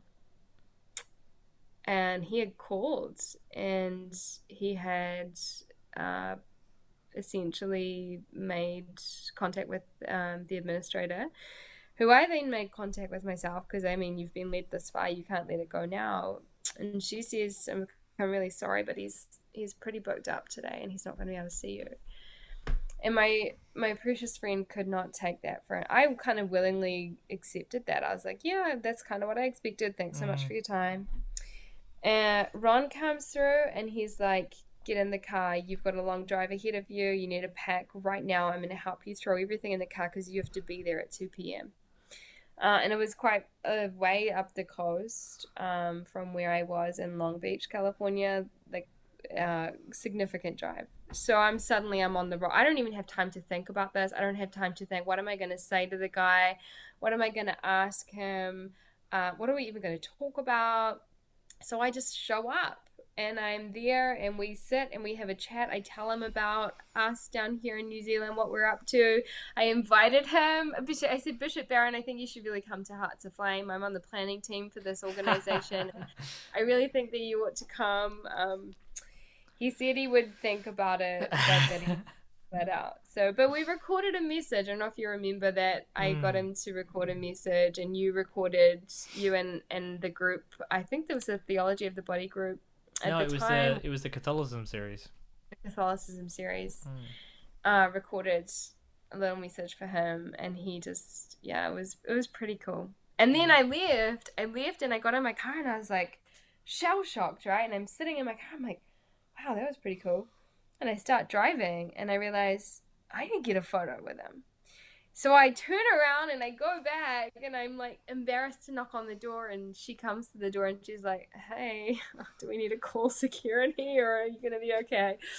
Um, and so um, he was very gracious to come back downstairs and and have a photo taken. Ugh, the man, the legend, Bobby Barron. Um, what what a great way to end that like long and amazing experience of the Camino. Um, but we have a few listener questions. Uh, are you happy to answer a few? Absolutely, yeah. Cool, cool, cool, cool, cool. Well, we have one here from Victoria. Uh, I'm I'm just reading these for the first time. We might have answered these a few already, but she says, "So why did you do it? We kind of did that. What did you learn? What was your experience like finishing? And what people did you encounter? Uh, what conversations do you have? So I guess the one thing we didn't answer there was what was it like entering into Santiago after the the, the trauma and the pilgrimage? Um, I'm a I'm a crier. I'm a big feeler. I'm a if, if I feel something and you're around me, you'll know what I'm feeling kind of person. Hmm. And I just I just wept. it was pretty deflating actually walking into the square itself because it was all under construction at that point in time. So it was covered in scaffolding and our photos are a bit sad, but we went to mass, um, which was pretty incredible. They had the big thurible swing right through the whole. It was a, an incredible experience, um, and I just I don't think I stopped crying from the moment we walked into town until I mean I then we went out to to we were going out to dinner that night and we discovered when I when I walked in to get the um, certification from the Compostela, uh, we I realized that um, some very dear friends had stayed on in order to welcome us into town, and so I was just this puffy, blotchy, weeping mess for probably like the next twenty four hours after that. Um, and again, the reason for that is the people. It's just the it's really that you just this love and this bond and this connection you feel with these people is so profound after all this time to reconnect to have it come to an end there's a grief there's a there's a sense of sadness over that there's a, a a sh- utter relief that it's over mingled with grief that it's over Yeah. Yeah, yeah, yeah. Yeah, thinking about it like back is like I definitely was a tourist on that on that whole pilgrimage. Uh A we were only walking for about a week. Uh but B when I when I entered into the, the cathedral I was kind of, okay, so where's this thurible? You know? like okay, you know, come to the end of this, you know, 100 kilometer walk and I'm like I'm looking for a thurible. Can you help me? And everyone no one would tell us anything about it. It's like, okay, this guy's a tourist. Um, another question here from Winona. She asks about she asks about training, and she says like you know, well, six hundred kilometers is quite a lot uh, if you're not an athlete. But she got more asking like, where did you sleep on the road? Uh, so like, you talked about albergues, and there was some times where, that one time where you found a really dodgy place. Was there any times where you didn't find an albergue, or Uh, was there any times? I uh, there was one occasion where I was about to be um told I couldn't enter the building because they saw that I had bed bug bites and they weren't going to let me sleep there that night. Um, and so I was quite prepared to sleep outside that night. And in the end, my I think my friends basically said, "Well, if she doesn't stay, we don't stay." So I was allowed in in the end. But I mean, I can understand it because the last thing an albergue wants is to be plagued with someone else's Mm. bed bugs. But um, no, I I- in general we always left early enough in the morning that we were pretty safe getting a bed for the night. And when you've been walking for a while and you've got a little bit of a community around you that you've you've been blessed with, if someone is able to um, pick up the pace and go on ahead and reserve beds, that sort of thing. So I think, I mean, there were a few close calls, but for the majority, I did share a bed one night um, with my cousin. But other than that, we were pretty pretty blessed, and there was definitely conditions that were pretty. I mean, I can remember I, I, being in this huge place. It was in a big city, and the albergue was a warehouse basically with just hundreds of bunks and I can remember sitting up in my bed in the middle of the night and it was so hot and I again I hadn't been to sleep and just listening to the snoring of just so many people in this one big space and I legitimately remember sitting there and and sa- like thinking in my head what would happen if I just sat up here and screamed as loud as I could like that was the level of I was just being driven to distraction by all of this there's just you can imagine like 50 people snoring in one space. Uh, and so some of them were pretty rustic. Some of them were just like a room full of bunks and that was it. Some of them were run by um, religious sisters or brothers, um, and you just had the most incredible experience. Some of them were a little bit sort of spiritually not quite what you were looking for as a Catholic. um, but the majority were just it was just so richly blessed and a lot of them were by donation so you just give what you can or what you feel it's worth um, and it would range from if you're staying with the religious sisters or um, you know there would be couples husband and wife um, running the place you'd often be fed a beautiful meal otherwise you're just sort of really buying bread from some dude down the street. Mm. Uh, we've got another question here from Uh, Isabel. Um, are there any points in the route that are dangerous? Yeah. um so the mountains um I mean a lot of people get really injured in the mountains. Um my friend got pretty badly injured in the mountains. Um the weather can can be pretty not so much the the part of the journey that we we walked but especially the crossover from France into Spain and the Pyrenees a lot of people come to to some strife there. Um, so being prepared and thinking about the weather and listening to locals especially. I did have a friend who came across um, someone who was quite clearly um, had ill intent for her and she was walking alone. Um, she was very fortunate to um, to get away. So it's definitely not something that is just like skipping through fields with daisies. you know, it's it's there's there's always it's like anything. Um, there's always going to be some risk there, but I think it depends on what time of year you do it as to how heavily populated it is. So we walked in May, which is kind of a fringe season, but it was still pretty busy at times, pretty hot. Um, in summer, it's just absolutely packed, I think. But then that's also like peak bed bug season, so don't go then. Yeah, I mean, I guess we could talk about that for a long time. There's a lot to pull out in that. Um, a lot, yeah, yeah. Maybe I guess part I- two. Yeah, yeah. Just part ne- next. Uh, I say part two. This is probably will be two parts. part three, the dangers of a Camino. Um, yeah, tips and tricks. yeah, we've got another uh, question here from uh, Winston. Um, oh, I suppose we've kind of already answered this, but he says, uh, "Was there a part of the walk that was particularly challenging for you? This may not necessarily be physical sense, but maybe spiritual. Uh, and how did you overcome it? Would you say that would be the the tree, the Jonah moment?" Yeah, although I you, speaking about the mountains just reminded me of another part where we were trekking up. I was going to say uphill, but it was really climbing a mountain for quite some time, which was pretty challenging, and it was very wet.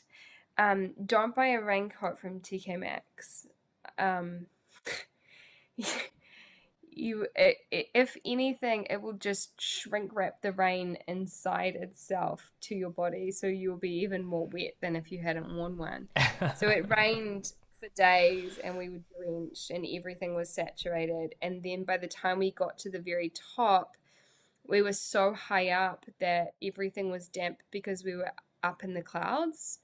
So there was just constant cloud cover and it was spectacularly beautiful to see the sunrise in the morning above the clouds. It Mm. was incredible. Um, but there was there was the uphill in the rain for days was um was a little challenging, but actually also one of the things I look back on with a lot of love and um, fondness for. That's cool. Another question that's asked by a few people, but also by uh, Manny, was um, what conversations did you have uh, that stuck with you on the journey? Was is there any like you know top one, maybe top two conversations that you just like you know I either maybe something you were able to say to someone or someone someone said something to you maybe. Yeah, I actually I I had some really profound conversations with people about the faith. So I can remember walking with someone who was very anti the church, um, very anti because she said, Well, I, I'm a feminist and I cannot condone this belief system that just oppresses women and um, you know, I think I think actually this is potentially a good segue, Dom, for our another podcast we've got planned in the future about femininity and feminism. But she did say, "Yeah, I'm a I'm a feminist, and this is how I believe things should be, and this is so contradictory." And so we had this amazing conversation about all of that, and I just really felt the need to hear her. I felt like this was this has to be coming from a place of hurt somehow, and and when we're hurt, we're defensive. Um, in fact, we, we generally only defend what what is hurt in us, and so she she needed to be heard. She needed to be understood. So I, I we go through all of that, and then I say, what if what if I could share my perspective as a as a woman who also believes to I'm a I'm a feminist, and what I believe is the true sense of the word. So I did, and you know, I she, one of the things she said was, you know, the the age old debate about the scripture of wives submitting to husbands, and I said, you know, what if that meant that as a woman, a married woman, I'm submitting to being loved by my husband in a way that is he is attempting and, and striving to love me the way that Christ loves his church, which is to sacrifice his entire being for her. And she said, Is that what it actually means? Yeah. So I, I mean, I don't claim to have converted her at all, but it was just for me, it was like a really beautiful experience of actually Yeah, being able to. I don't think we do much good by by hitting people over the head with the book, but I think we do a lot of good by really hearing where people have have felt hurt or offended by the church or by the perception of the church. You know, I think I read the other day no one actually hates the Catholic Church, um, but a lot of people hate what they believe the Catholic Church to be. Um, and that was that was a bit of a common theme, and I would say those were my highlights, really, among many other really beautiful, intimate conversations about people's journeys and their lives, and you really realize, gosh, we're all just pilgrims on the journey, battling our way through, because everyone's gone through stuff. Um, but the highlights for me would be those moments of really being able to speak goodness and love and truth into people's um, misconceptions. Mm, that's cool. Was there anything that was people anyone spoke into your life that was uh, particularly powerful?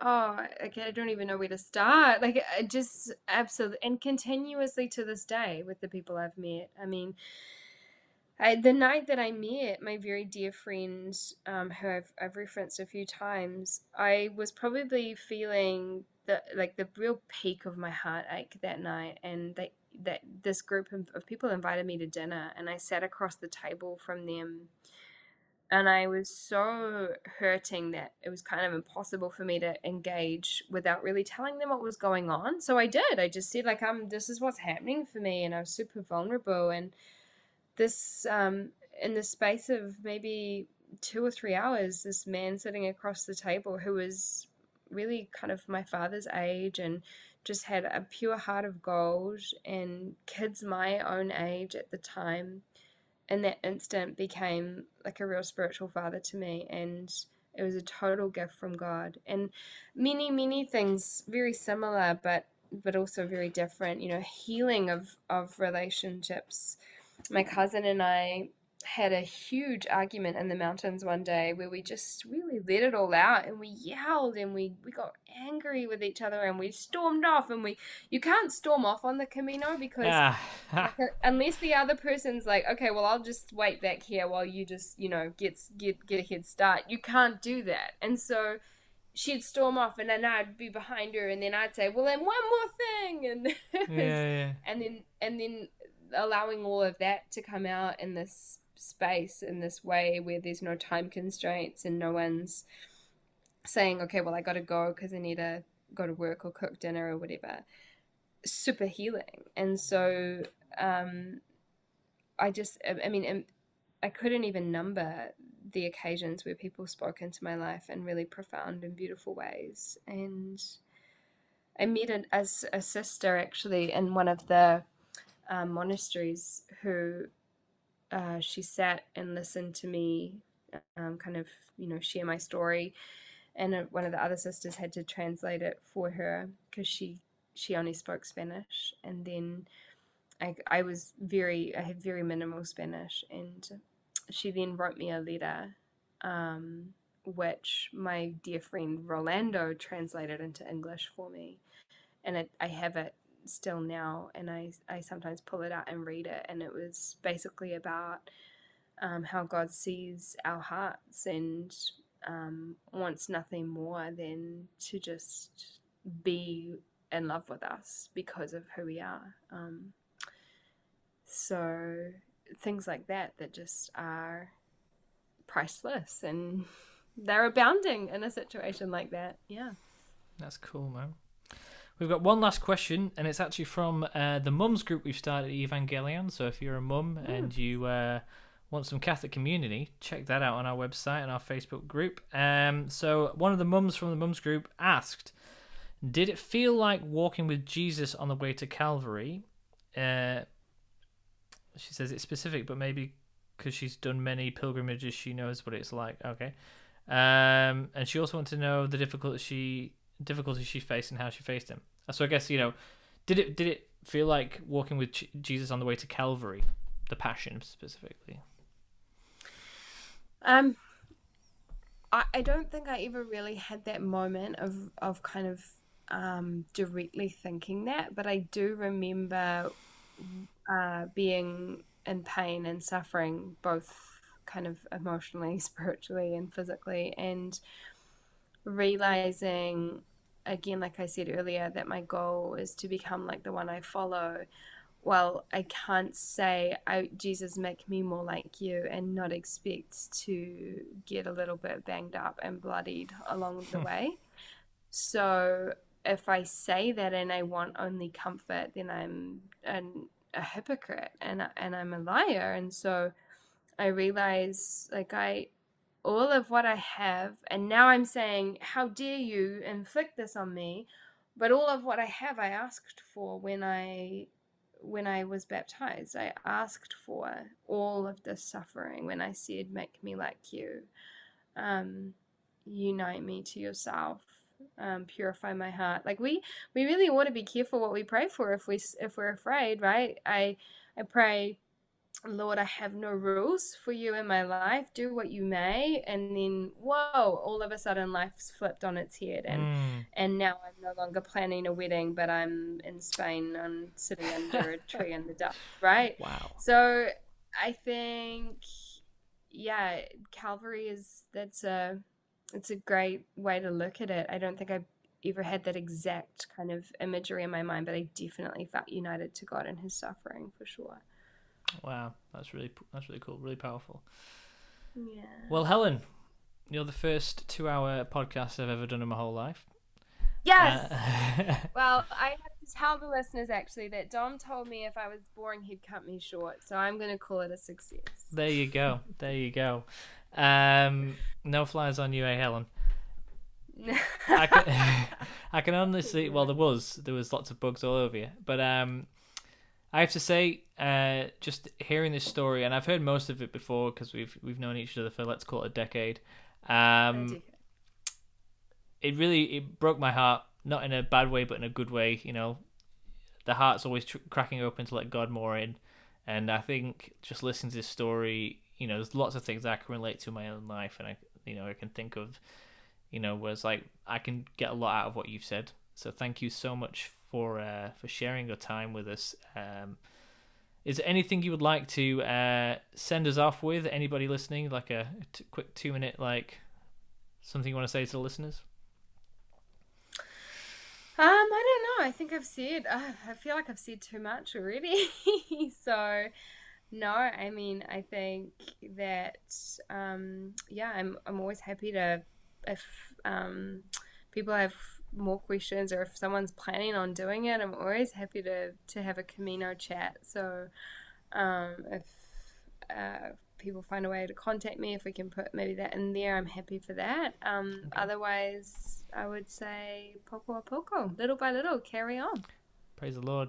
Well, what we'll do is if people want to get in touch with you, you get in touch with us and we'll hand it out rather than just putting your email address on YouTube and Facebook for the world to see. uh, it's probably the best way to do that. Uh, so, again, thank you very much, Helen, for your time. And everybody listening, thank you for staying with us all the way through this two hour episode. Remember, if you want to get involved in anything that Evangelion's doing, check us out on evangelion.co.nz. Go to our Facebook page, Evangelion NZ. Go to our YouTube channel, Evangelion NZ. Go to our Instagram page, you guessed it, Evangelion NZ. And of course, if you're listening on the podcast app, give us a five star rating and positive comments only. Thank you very much. Uh, God bless, stay curious, and stay Catholic.